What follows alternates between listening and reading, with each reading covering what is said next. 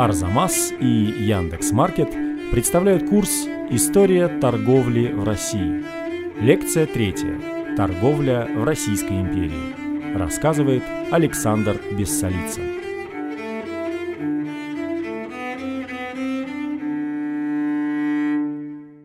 Тема нашей сегодняшней лекции – это торговля в России в 18-19 веках. Это очень важный период в российской истории. Он связан с тем, что Московское царство заканчивается, и в XVIII веке Россия вступает в свой имперский период.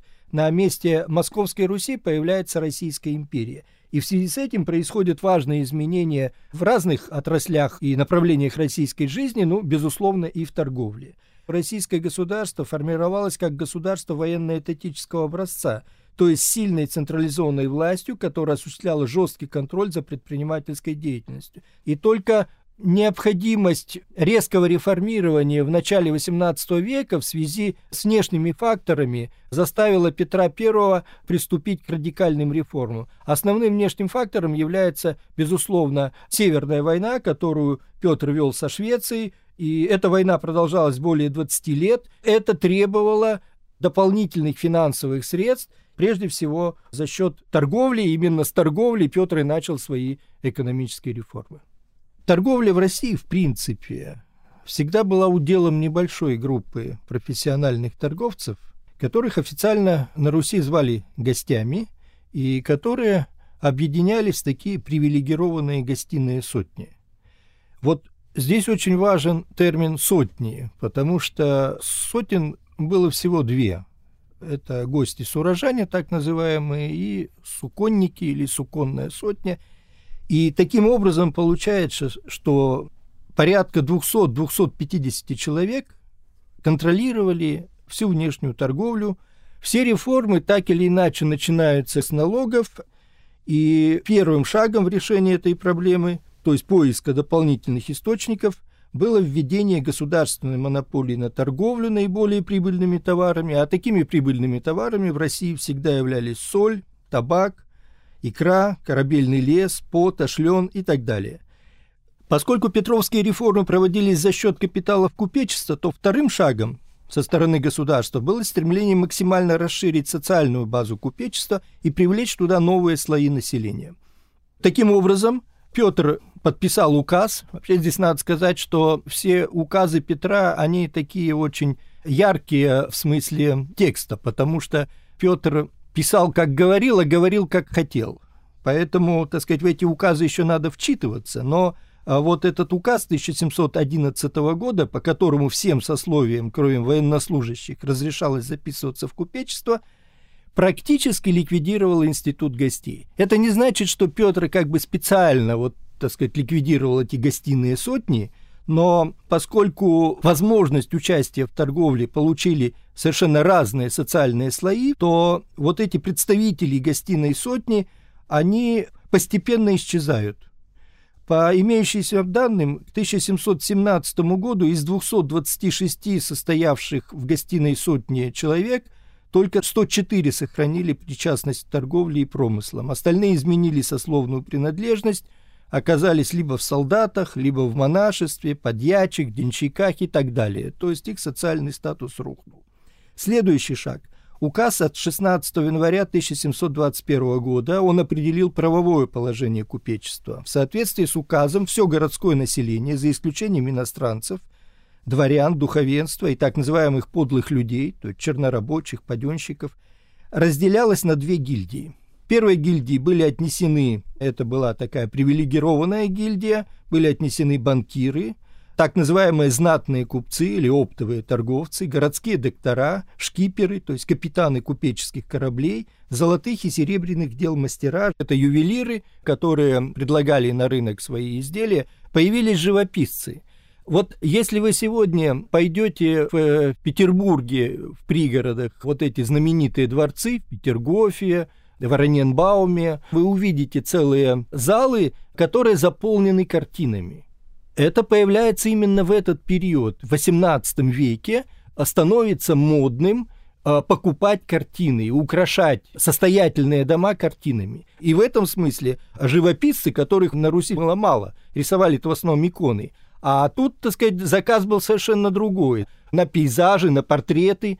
И надо было стимулировать э, вот эту деятельность. И она стимулировалась таким образом. Можно было записаться в первую гильдию, и если ваши картины продавались, то у вас был шанс, так сказать, стать состоятельным человеком. Во вторую гильдию вошли все торговцы мелочными товарами и харчевыми припасами, то есть держатели кабаков, ремесленники и тому подобное. Был еще третий разряд, который не назывался гильдией, куда были включены чернорабочие, лица наемного труда и этот указ окончательно устранил монополию купечества на ведение торговли, которой оно пользовалось со времен соборного уложения Алексея Михайловича 1649 года. А ранее изданный указ о единонаследии 1714 года прямо рекомендовал младшим сыновьям дворянских фамилий заниматься торговой деятельностью. Вот это очень важно, потому что дворянство как бы традиционно всегда а, было отстранено от этой деятельности. Дворяне должны были служить либо по военной службе, либо по гражданской. И Петр в этом смысле пошел дальше, он разрешил дворянам заниматься и промышленным предпринимательством, то есть строить мануфактуры, открывать мануфактуры, но и заниматься торговлей. Теперь поговорим немножко о судьбе реформ после смерти Петра. Ключевский в этой связи сделал такую заметку. С самого начала XVIII века – носителями верховной власти у нас были люди либо необычайные, как Петр Великий, либо случайные, каковы были его преемники и преемницы. После смерти Петра вплоть до середины XVIII века установилась так называемая эпоха дворцовых переворотов, сменилось шесть претендентов на троне до Екатерины II, что, конечно, не способствовало продолжению реформаторской деятельности. Поэтому Ключевский делает вывод. Внешняя торговля как была, так и осталась пассивной в руках иноземцев, особенно англичан, внутренняя падала, подрываемая нелепым способом взыскания недоимок посредством описи купеческих дворов и пожитков, многие бросали торговлю, рассчитывая тем самым оправдать недоимку. То есть выбивали налоги, и поэтому становилось э, нерентабельно и неинтересно этим заниматься. И вот мы подошли как раз последней случайности на русском престоле, которой, по выражению Ключевского, стала Екатерина II, которая и замкнула цепь случайностей.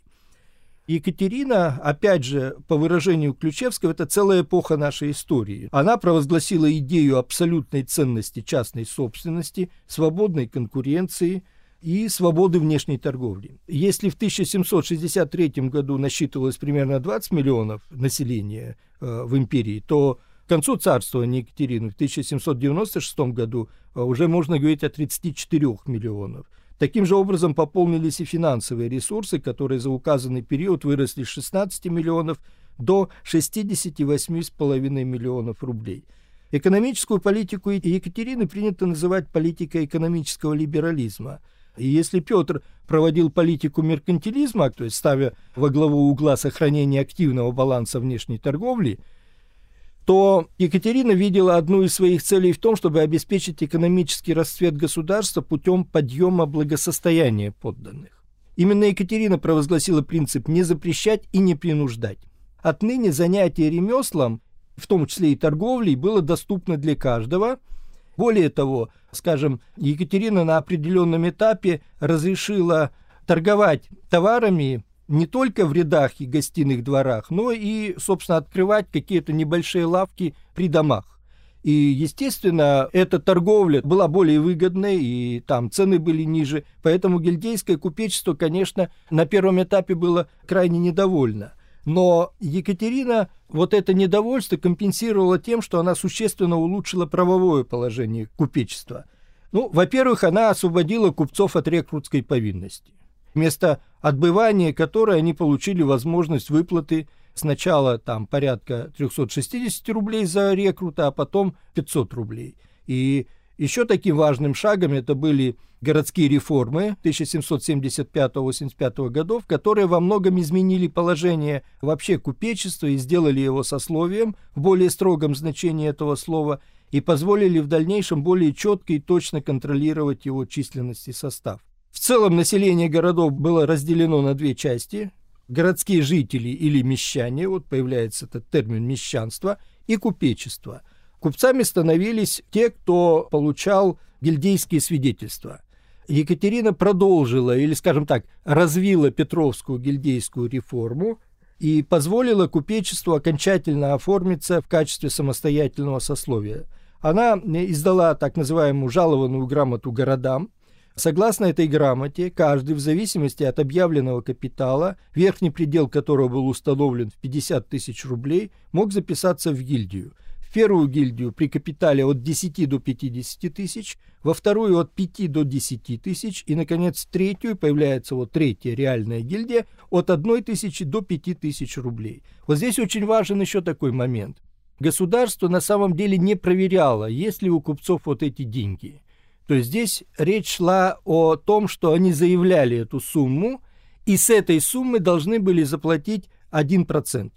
1% заявленной суммы. И государству было достаточно. И более того, оно даже не принимало жалобы или какие-то доносы, что вот там условно этот купец записался в первую гильдию, а на самом деле у него таких денег нет. Но он заявил эти деньги, и с заявленной суммы он заплатил налог. И этого было достаточно. Но, конечно, в дальнейшем надо было стимулировать, чтобы купечество не только записывалось в гильдии, но и реально, так сказать, как бы соответствовало этому уровню. Поэтому, чтобы каким-то образом вот, стимулировать купечество, Екатерина отписала им целый ряд льгот. Скажем, купцы первой гильдии могли вести торговлю как внутри, так и вне империи, как оптом, так и более мелкими партиями, и для этой цели они могли иметь морские суда – Купцам второй гильдии разрешалась торговля внутри империи, поэтому они могли иметь только речные суда. Но обе эти гильдии, первая и вторая, они были привилегированы освобождались от телесных наказаний и казенной службы. Сфера деятельности купцов третьей гильдии ограничивалась мелочным торгом, содержанием трактиров, бань, постоялых дворов. При этом, в отличие от купцов первой и второй гильдии, они не освобождались от телесных наказаний. Кроме купцов разных гильдий вводилось также понятие именитый гражданин. По статусу он был выше купца первой гильдии, так как его капитал должен был составлять не менее 100 тысяч рублей. Именитые граждане получили право иметь загородные дачи, сады, фабрики. Ну, кроме того, они получили право выезда. У него карета, а сзади еще и лакеи стоят. Это, в общем, как-то грело, что ли, и потому что купцы все-таки в основной своей массе были выходцами из других социальных слоев, поэтому получение какого-то нового статуса, конечно, это было для них очень важно. Основные льготы, ну, помимо, э, так сказать, гильдейского купечества, получают и дворяне, но у них льготы касаются прежде всего промышленного производства. Если говорить про итоги, то это заметное увеличение оборота внутренней торговли почти в пять с половиной раз за вторую половину XVIII века. Это рост внешней торговли, прежде всего за счет вывоза и ввоза через черноморские порты, которые появляются после присоединения к России Крыма и вообще вот этой причерноморской территории, появления Новороссии. И основной становится хлебная торговля, которая как раз развивается вот в этих черноморских портах. Следующий период российской истории связан с проведением либеральных реформ при Александре Первом. В этом смысле мы можем говорить о том, что Александр ну, пытался и в какой-то мере продолжал политику экономического либерализма, особенно вот первый период своего царствования до Отечественной войны 1812 года. Он пришел к власти в результате дворцового переворота, как мы знаем, после свержения убийства Павла I.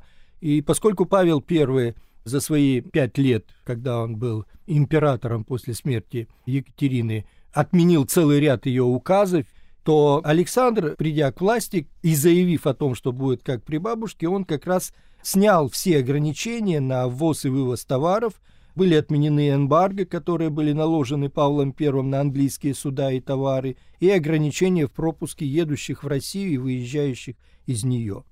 От торговых отношений с Англией зависели прежде всего российские помещики, которые продавали древесину и закупали предметы роскоши. Англия поставляла дворянам ткани, мебель, посуду, но вот говоря словами Пушкина, все, чем для прихоти обильной торгует Лондон щепетильный и по балтическим волнам за лес и сало возит нам, все украшало кабинет философа 18 лет.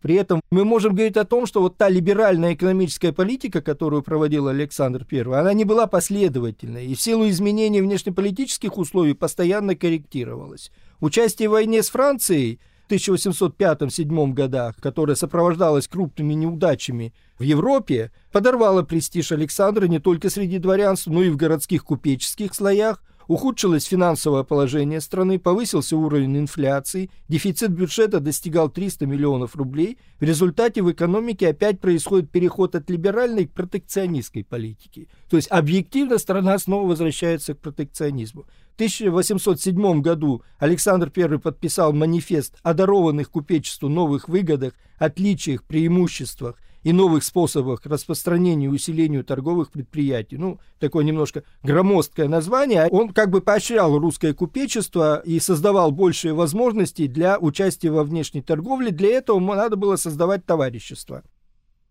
Если до вот 1 января 1707 года в России действовало всего 5 акционерных компаний, то за период с 7 по 29 год было учреждено 19 компаний – но еще до войны была сделана попытка все-таки каким-то образом вот преодолеть эту континентальную блокаду Англии, активизировать внешнюю торговлю, поскольку эта блокада, она душила купечество.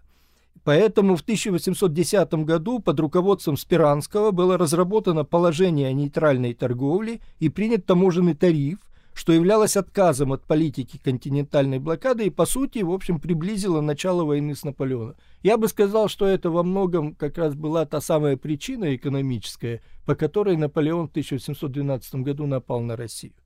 Новый тариф носил строго запретительный характер и был нацелен на покровительство русской торговой промышленности. В частности, был запрещен ввоз из-за границы предметов роскоши, повышались пошлины на иностранные товары фабричной промышленности, и они коснулись прежде всего французских товаров.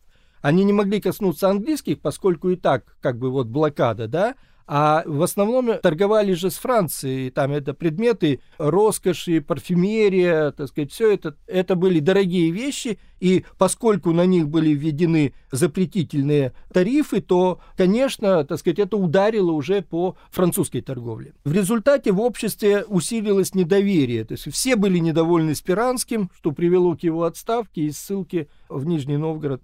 Вследствие ухудшения отношений с Наполеоном и начала войны 1712 э, года разработки и внедрение в экономику либеральных реформ приостанавливались. После окончания войны Александру была предпринята еще одна попытка вернуться к либеральным реформам. В торговле это проявилось в том, что в 16-19 годах были резко снижены заградительные пошлины на западноевропейские товары и введены так называемые фритрейдерские тарифы, то есть согласно которым снимались все ограничения – на внешний торговый оборот вводилась политика свободной торговли. Но российская промышленность оказалась не готовой к тому, что она могла конкурировать с европейскими товарами, если она не поддерживается государством. И русские товары не выдерживали этой конкуренции. Началось разорение и банкротство российского купечества и фабрикантов. В частности, сократилось число шелкоткацких мануфактур и суконных фабрик – в итоге Александр I был вынужден отказаться от экономической интеграции с Европой и в 22 году был введен высокий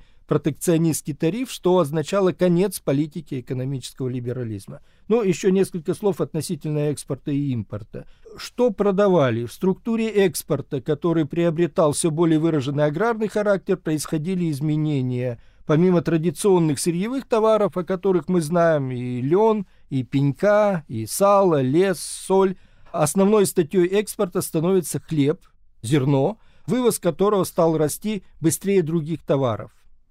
Изменилась и структура импорта, который начал приобретать ярко выраженный производственный характер. То есть вместо предметов роскоши основными импортными товарами становятся машины, аппараты для фабрики, заводов, красители, хлопок-сырец, уголь.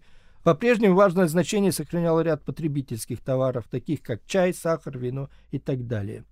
Да, еще несколько слов, наверное, надо сказать о ярмарках, потому что внутренняя торговля имела в основном ярмарочный характер. Это вообще такая особенность российская. Здесь ярмарочная торговля всегда имела огромное значение. Были регионы, куда в межсезонный период просто было не добраться. Поэтому ярмарки это вот как раз была та возможность, когда можно было либо летом, либо зимой, летом, так сказать, по воде, а зимой, допустим, устанавливался такой санный след, можно было, так сказать, съезжаться в определенные регионы, где проводилась оптовая торговля, в том числе и с иностранными купцами. в XIX веке, к середине XIX века, вообще это расцвет ярмарочной торговли, вот к началу железнодорожного строительства массового, насчитывалось порядка 4-6 тысяч ярмарок. Ну, например, Макарьевская ярмарка, самая крупнейшая, которая в 1817 году была перенесена в Нижний Новгород, и согласно положению 1835 года на главнейшие ярмарки внутренней губернии для ведения там временной торговли допускались в том числе и еврейские купцы и фабриканты. Это тоже большая отдельная тема. После трех разделов Польши Россия получила большое количество еврейского населения, вот тех местечках еврейских, которые занимались мелким бизнесом, ну, в том числе и ростовщичеством, но и торговлей. И на первых порах они стали составлять довольно такую ощутимую конкуренцию гильдейскому купечеству, которое пожаловалось Екатерине, и Екатерина ввела вот эту черту оседлости, запретив еврейским купцам торговать вне этой черты. Но в том числе им и разрешалось вот участвовать в этих ярмарках. Ну и последний период, о котором мы сегодня поговорим, это развитие торговли в пореформенный период после 1861 года. Этот период получил название пореформенный, поскольку точка отсчета здесь является, собственно, реформа отмены крепостного права, манифест 1761 года. Произошла целая серия реформ, которая институционально, как бы вот это огромное количество людей, которые стали свободными, вот этих а, бывших крепостных, она должна была каким-то образом социализировать. И вот военная, губернская, э, земская, судебная и так далее. А кроме этого, так сказать, еще целый ряд реформ, которые так или иначе касались экономической деятельности. И здесь все очень быстро начинает меняться. Вот еще одна такая буквально зарисовка. Значит, есть такие воспоминания. Автор их барон Николай Врангель, отец того Врангеля, который воевал в Крыму, написал воспоминания. Его отец молодым человеком отправил после того, как пришел к власти Александр II и открыл границы, потому что до 1955 года границы российские были закрыты, у нас был железный занавес, вообще Николай I, так сказать, сам подписывал разрешение на выезд того или иного желающего посетить Европу. А в 1956 году, так сказать, эти границы были открыты, и отец отправил Врангеля в Швейцарию. И он поехал туда учиться. И он вернулся в Петербург только через 7 лет, то есть уже после реформы. Он пишет, что он не узнал город. Как он пишет, Петербург уже не тот, он не вырос, не перестроился, но атмосфера иная. Появились неизвестные прежде цветочные магазины, кофейные, кэбы. Короче, если это не Европа, то это уже не, безусловно, Азия. То есть это как раз вот свидетельствовало о масштабности реформ, которые проводились в 60-х, 70-х, 80-х годах XIX века. Александр II тоже, в общем-то, как и Петр, не был изначально заточен на реформы, но он очень хорошо понимал, что если так сказать, он эти реформы радикально и быстро не проведет, то России грозит возможность, если не потерять независимость, то оказаться такой третьесортной европейской державой. Поэтому эти реформы были проведены. И в частности, раз мы говорим о торговле, то была проведена корректировка гильдейской реформы, это положение 1863 года, которое выразилось в монетизации гильдейских свидетельств. То есть теперь приобретение прав на купечество – полном объеме становилось доступным вообще всем российским подданным, за исключением военных, которые, конечно, должны воевать, которые имели соответствующие капиталы.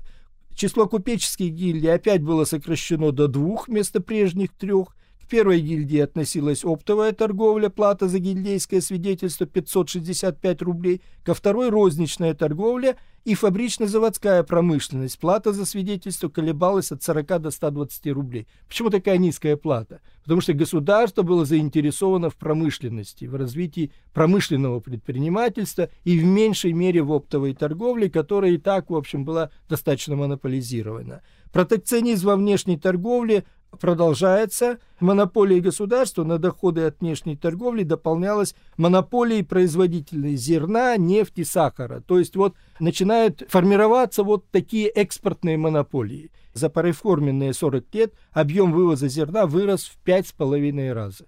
Россия современная приблизилась к этому показателю, даже, по-моему, чуть-чуть превзошла. Но все-таки это зерно, это не мука. А уже в начале 20 века значительно вырос экспорт сливочного масла. которая тоже в России долгое время не производилась. Такой предприниматель Вологодский Верещагин, который, ну, скажем так, подглядел, как это работает в Швейцарии и построил такую маслобойню у себя в Вологодской губернии, и он как бы стал родоначальником производства вот этого вологодского масла, и оно было чрезвычайно популярно, и оно победило на этом европейском рынке, потому что по жирности оно превосходило европейское масло. Ну и выводы.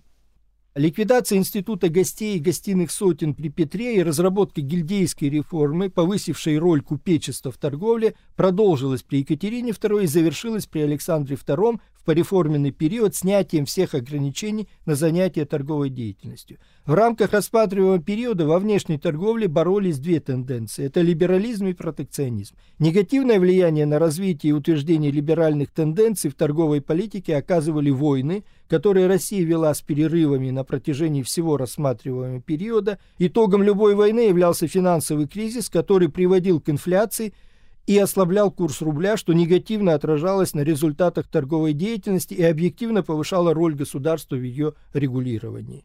Что касается конца XIX и, может быть, начала XX века, то здесь основной целью является переход страны к индустриальному развитию, поэтому Главное внимание уделялось модернизации, так сказать, всего промышленного производства.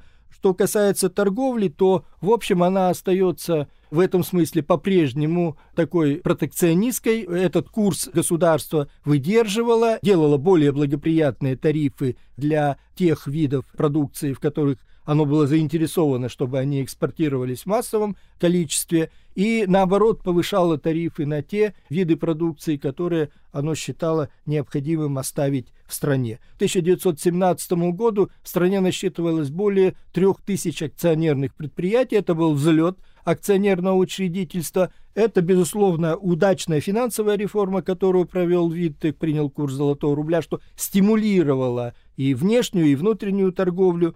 Ну вот Пожалуй, все, что я хотел сегодня рассказать по этой теме.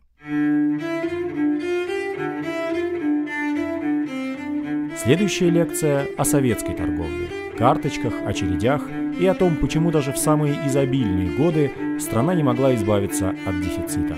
Курс подготовлен совместно с Яндекс.Маркетом.